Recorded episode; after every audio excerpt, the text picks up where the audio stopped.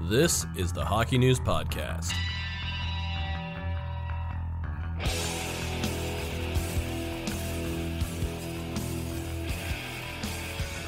Hello, everybody. It's Matt Larkin here. Welcome to the Hockey News Fantasy Hockey podcast and live stream presented to you by Christian Hockey. And a reminder you can get your live questions in right now, and I may answer them at some point during this podcast. Also, a reminder if you want meteor answers, okay, then try to get the questions in earlier because then I get I get time to do a little bit of homework. I can help you a little bit more if I have some factoids for you.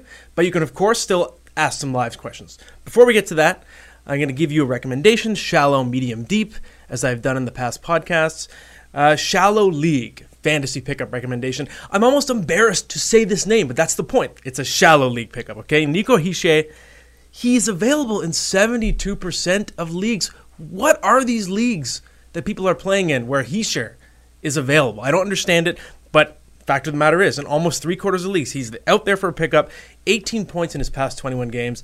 I do think it's probably not a coincidence that with John Hynes out as Devils coach, you're seeing Hischier blossom under Alain Nasreddine, and he is getting time on that center position on the first power play unit. He's got eight points in his past six games, and and when you you know I've said it before, it's a pedigree thing. First overall pick, he's still in his very early 20s. I think when someone like Hischier gets on a hot streak, it's more than just a hot streak. It's something we have to take very seriously and wonder if it's the sign of someone breaking out. And the fact that a, a player like of this caliber is available is surprising to me, and we're sort of getting to the midway point. Uh, approaching the playoff races in most people's fantasy seasons, and this is the kind of guy, if he's available and you pick him up, he could be a league winning, changing, roster changing asset. So go get Nico Hischier in these silly leagues where he's available. If we're looking at medium league pickups, uh, I'm looking at Samuel Girard, a guy who I think he's one of the most underrated players in the young class of defensemen in, in the NHL, largely because he plays under the shadow of Cale Makar.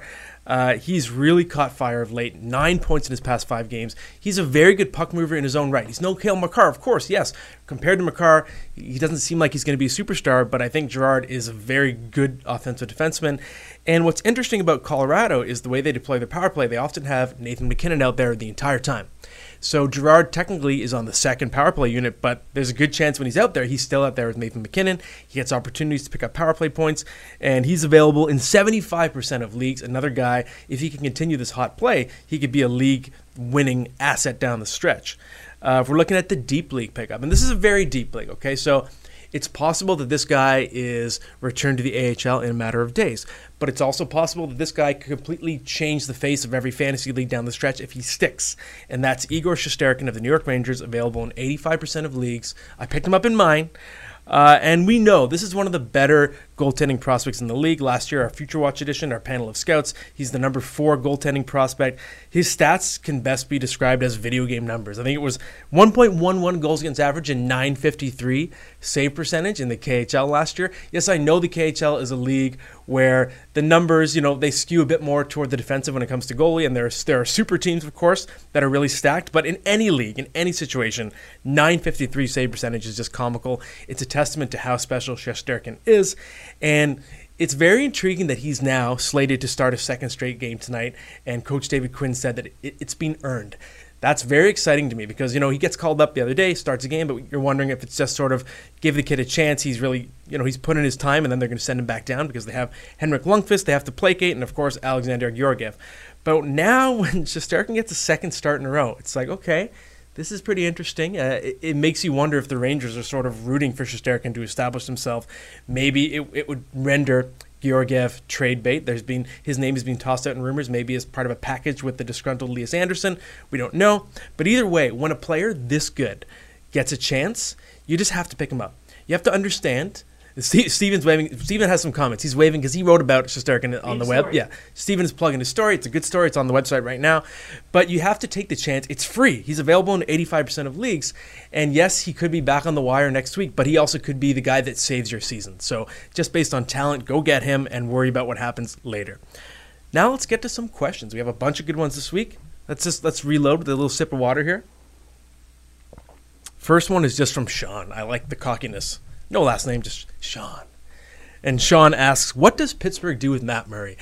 It's tough. I mean, Matt Murray's a guy that I've always been a big fan of down to his junior days and when he was dominating the AHL. And of course, I used to make bets on the office in the office that Matt Murray was going to become a star. So when he was a rookie on on two Stanley Cup victories in a row, I was so cocky. Uh, but of course, he's run into relatively hard times. He's got a very brittle body. He has a hard time putting on weight. He's been injury prone, and, and a bit over the past couple years, his consistency has wavered.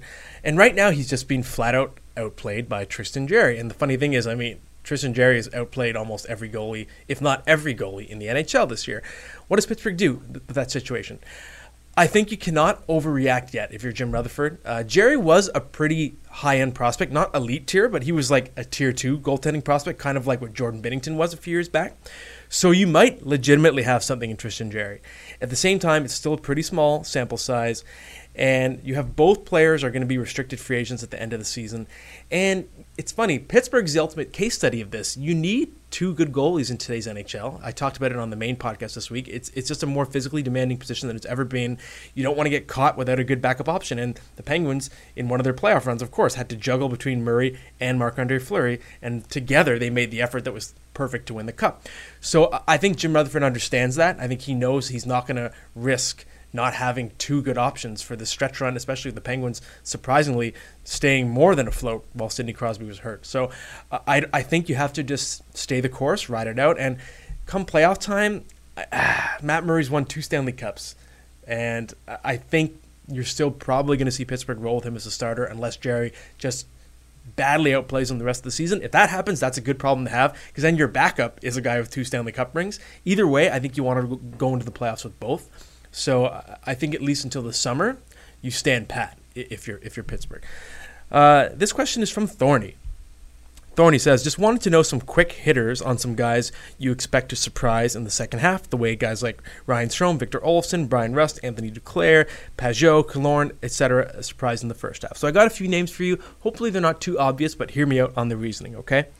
Uh, one would be Ilya Samsonov, and it's a, well, Ilya Samsonov. He's not really a, a diamond in the rough. He's you know he's been arguably the best goaltending prospect of the past couple years. But I still think if you're you know if I'm interpreting this question as who could be a difference maker in your league, you can see the tide starting to turn between Samsonov and Braden Holtby. Samsonov's getting more and more opportunities. He continues to outplay him. 921 save percentage. At this point, Samsonov is creeping into the Calder Trophy discussion. He could end up being a finalist at this rate, and because the Washington Capitals they know Braden Holtby's a UFA this summer. I think one of the most important goals of the season was to see what they have in Samsonov, and they're realizing they have something very good in Samsonov. They have to re-sign Nicklas Backstrom. I think that Braden Holtby is probably done as a Washington Capital.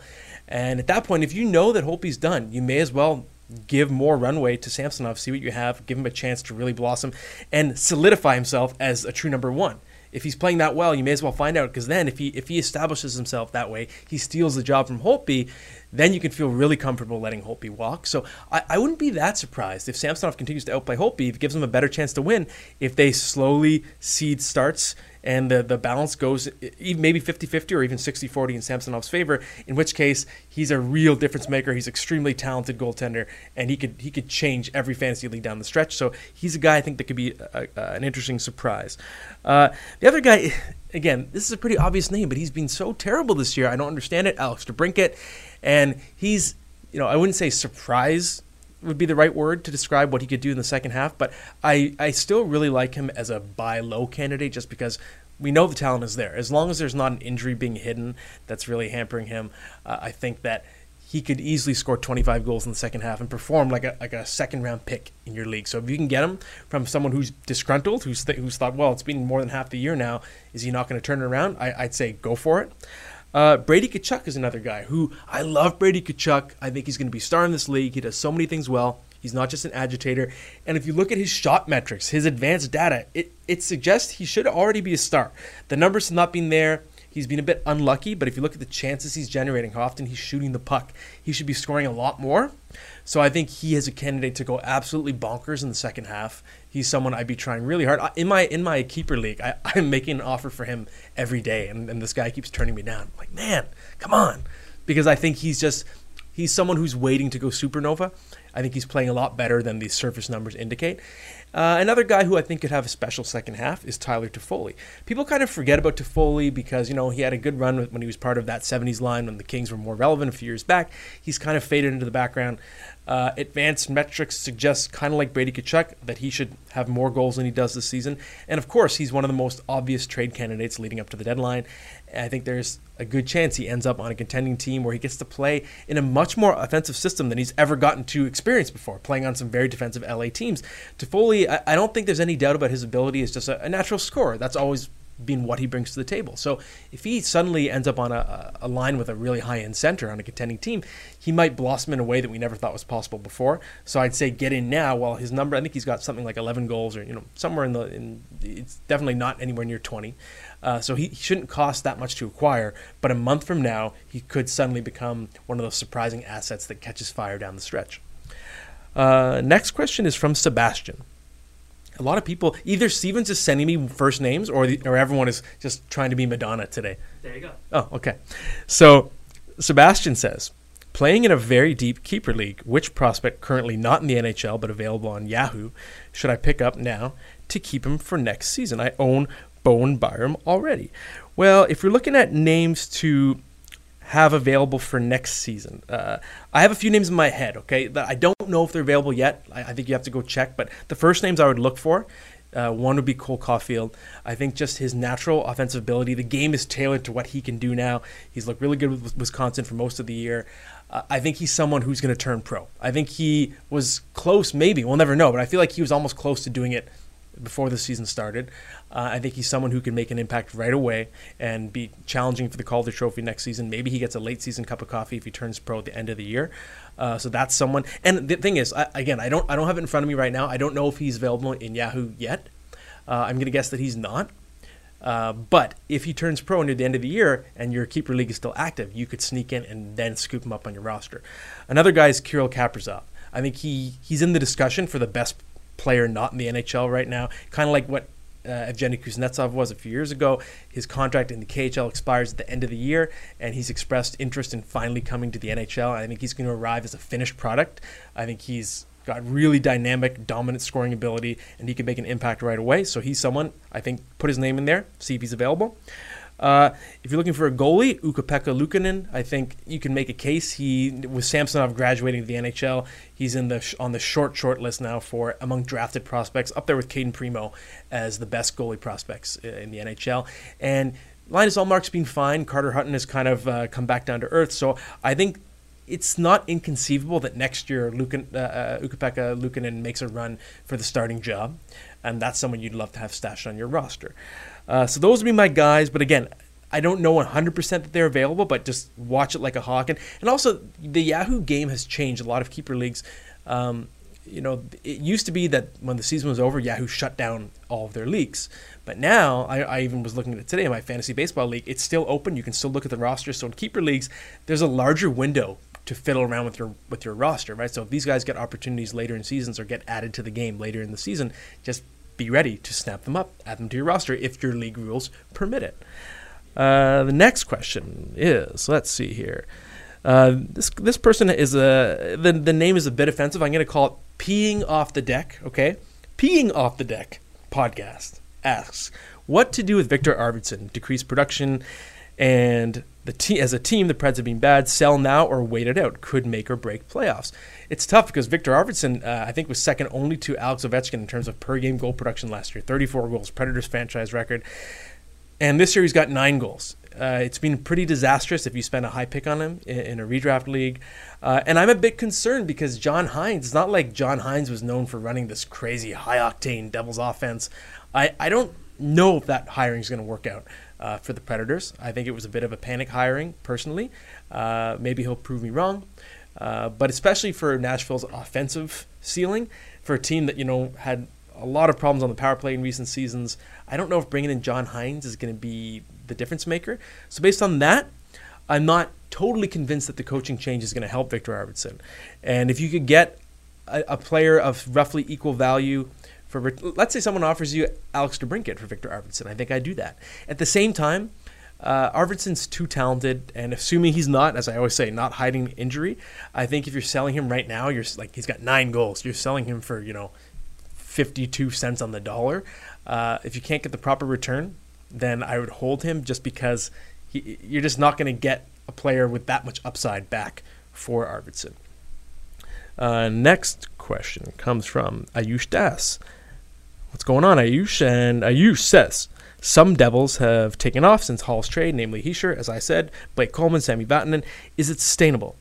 Uh, well, I, I, like the thing about Alain Nasreddine is he kind of comes into the situation in New Jersey with a relatively uh, clean track record because he's just getting started as an NHL coach. So sometimes an unknown can be an advantage because we don't know, like in the case of what I'm saying about John Hynes, that Nasreddine's teams play lockdown defense. They're conservative. It's too early to know what their identity is going to be. So if there's upside, I think it's worth taking a gamble on some of these Devils players, uh, just because historically, you know, we've said it so many times. When teams change coaches, they almost always experience a spike in production. They win more.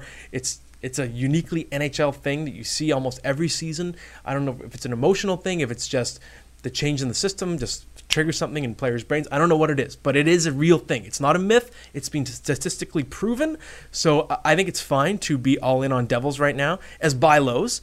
Uh, and, and actually on the website right now, I'm going to plug Steven again. He's got a really interesting article on Nikita Gusev. That's another guy that I'd be looking to buy low on. The peripheral numbers are really good. The surface numbers still look ho hum, but he's been as good as any Devil over the past 10 games or so, as Steven points out in his article.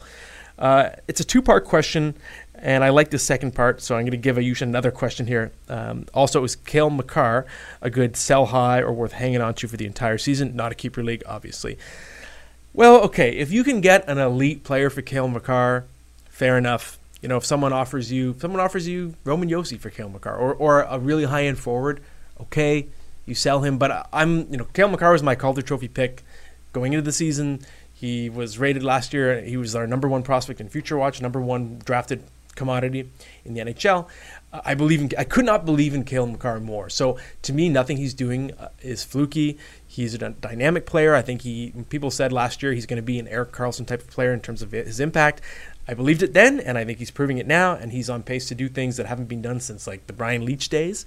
Uh, so I think you want to be careful about about uh, selling Cale Makar high. If anything, it might be fun to try and trade for Cale Makar and make a deal with an owner who thinks that they should be selling high on Cale Makar when you actually shouldn't. For me, he's a hold just because he's so good. You don't want to trade away a player that good unless the return is outstanding and you know it's outstanding. Uh, this one is from Mika Hakala.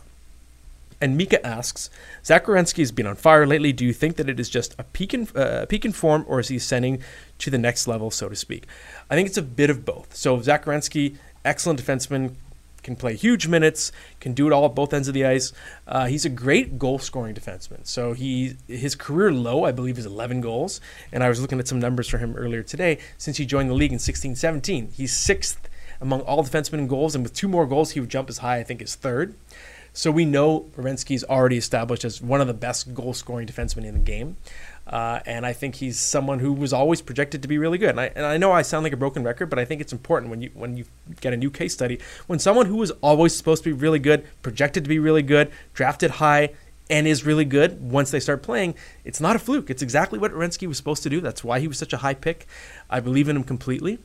Uh, so I, I do think, for the most part, yes, if he's starting to ascend, he's you know, maturing into his prime. So I believe it.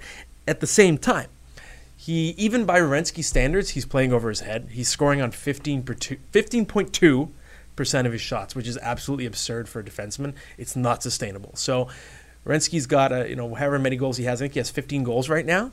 Uh, so don't expect him to finish with 30 goals but he might finish with 22 goals, right? He might, and I think people people misunderstand the law of averages. They think, oh, okay, if he's a five percent shooter in his career and he's shooting 15 percent, he's going to shoot 10 percent the rest of the way. It doesn't always work that way. He could still be good the rest of the way, but he's just not going to score at a 15 percent rate, right? So he might he's still going to be a, probably an excellent defenseman. Doesn't mean he's going to go into slump, but he might just return to normal Werenski levels. Uh, either way, he's still an elite fantasy defenseman, and I think he's still getting better. So uh, I'm a believer. Uh, let's see. Next one is okay. Uh, Eldon King asks, "How much longer should I give Sergei Bobrovsky to turn things around?" I got to take a sip of water for this one, okay? Because I got to think about it. A couple people asking about Bobrovsky. And the answer is, I don't know. Okay, and I I've been telling people all year to be patient on Bobrovsky before the season started. I even said, don't worry if he has a slow start because he's always been a bad October goalie. It's historically his worst month. But now we're at the halfway point, and it's starting to look like maybe this is just a down year for Bobrovsky. It's kind of like if you if you have Bobrovsky and you've come this far with him, you kind of just have to take the L and understand that if you know if you're fed up with him, it's fair enough. It's been a lot. You know, you've been more than half the season with him. You're not going to get full value, but at the same time, as much as Bobrovsky has given us little confidence so far this year. Uh, he's one of the first guys I'd want to buy low on because the track record is so strong. He has a history of starting slowly and then getting hot, and when he's hot, he's as good as any goalie in the league. And if we're talking fantasy hockey context, he's the league winner. He's the guy who you get for value down the stretch, and he completely transforms your team. He carries you.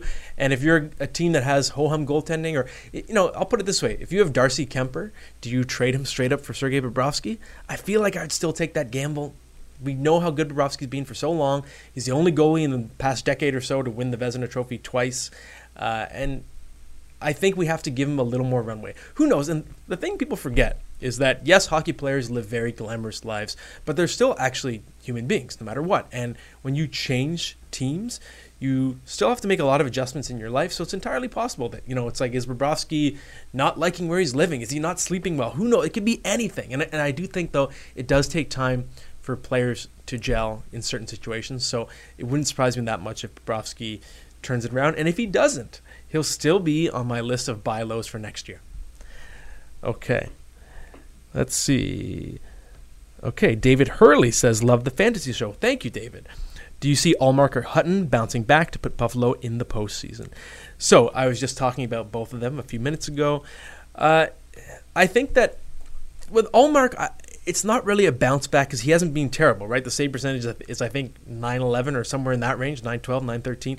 And I think that's kind of who Ullmark is. He's a good goalie. He kind of reminds me of Jacob Markstrom. He's got a pretty high floor. He doesn't have a super high ceiling, and I think we kind of get an idea of what Ullmark is going to be in his career. He's going to be kind of a good 1B, someone who on certain teams can be pressed into starter status, but probably isn't going to be a perennial 60 start Vezina Trophy guy. Carter Hutton is someone who he's kind of forging a career as another Brian Elliott, where whenever he's not expected to be good, he seems to post outstanding numbers, and then when the expectations go up and he's pressed into a bigger role, the numbers kind of come back down. And again, I think at this point of Hutton's career, we kind of know who he is. I think they're both going to be at best fine.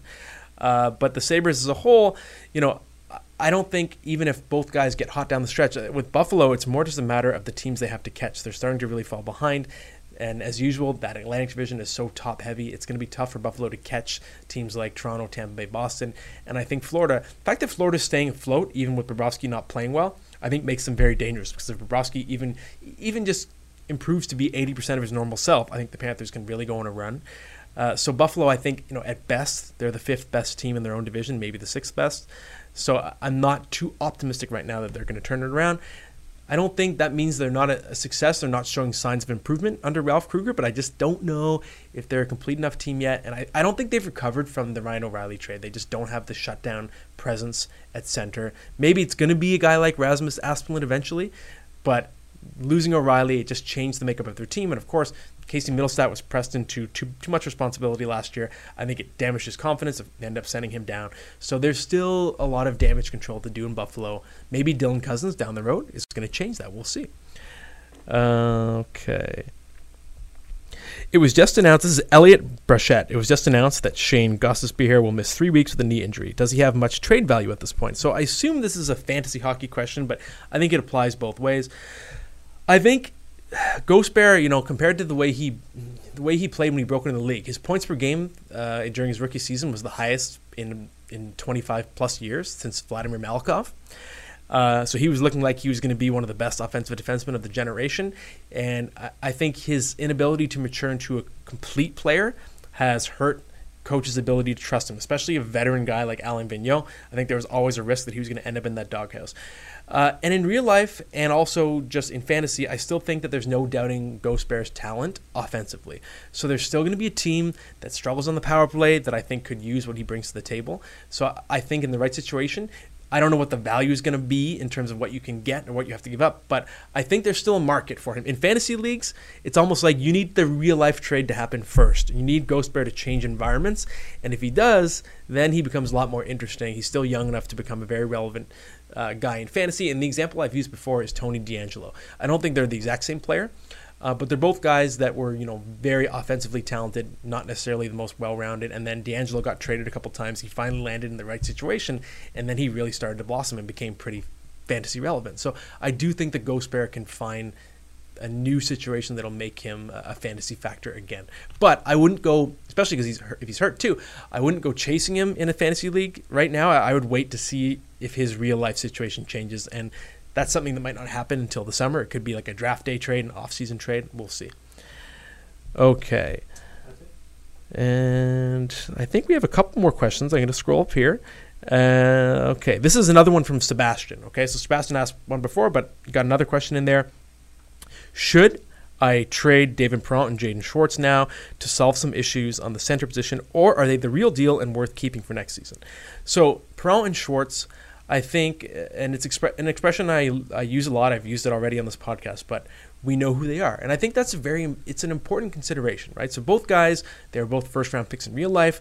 They both have matured into good, solid players. I think David Perron was one of the most underrated players in the game it seems like anytime he's pressed into duty on a team that is not, you know, either has injuries like the Blues this year or is not expected to succeed, like Vegas a couple years back, he produces and he and he has big, surprisingly big years. He can produce like a point per game player for extended stretches, uh, but at the same time, Perron, you know, he's not always relied on in real life to be a frontline player. He doesn't always get those opportunities. He's more kind of pressed into duty when the circumstances dictate. So I don't think that just because Perron is having a career year or close to it, that we can say, oh, well, he's going to be an 80 point player next year. It's just as possible he's a 54 point player next year. So to me, he's a solid guy. He's a great depth addition. He's someone you always pick in the middle rounds of your draft. I don't think he's someone you keep. And Jaden Schwartz, you know, four or five years ago, he'd be a guy that I that I would put on any list of good keepers to target. But he's someone who has had trouble staying healthy throughout his career, and I think just he, you know, I've always called him a bulldog. He's a small guy. He's like my size, but he's like 190 pounds. I think he plays the game with a lot of tenacity for his size, and I think it, it has wear and tear on his body. So there's always a risk that comes with owning Jaden Schwartz in a fantasy league. So again, he's a guy I. He, I, he's a guy you take late in a draft because you know talent wise you could get bang for your buck, but I don't think he's a guy that you you reserve your keeper space in a dynasty league for at this point in his career. I think we have one more question that I wanted to that I saw earlier. Uh, let's see. Uh, no, I guess that's it. I thought there was one more, but I think that's it. Thank you, and thank you to our sponsor, Christian Hockey. It was fun.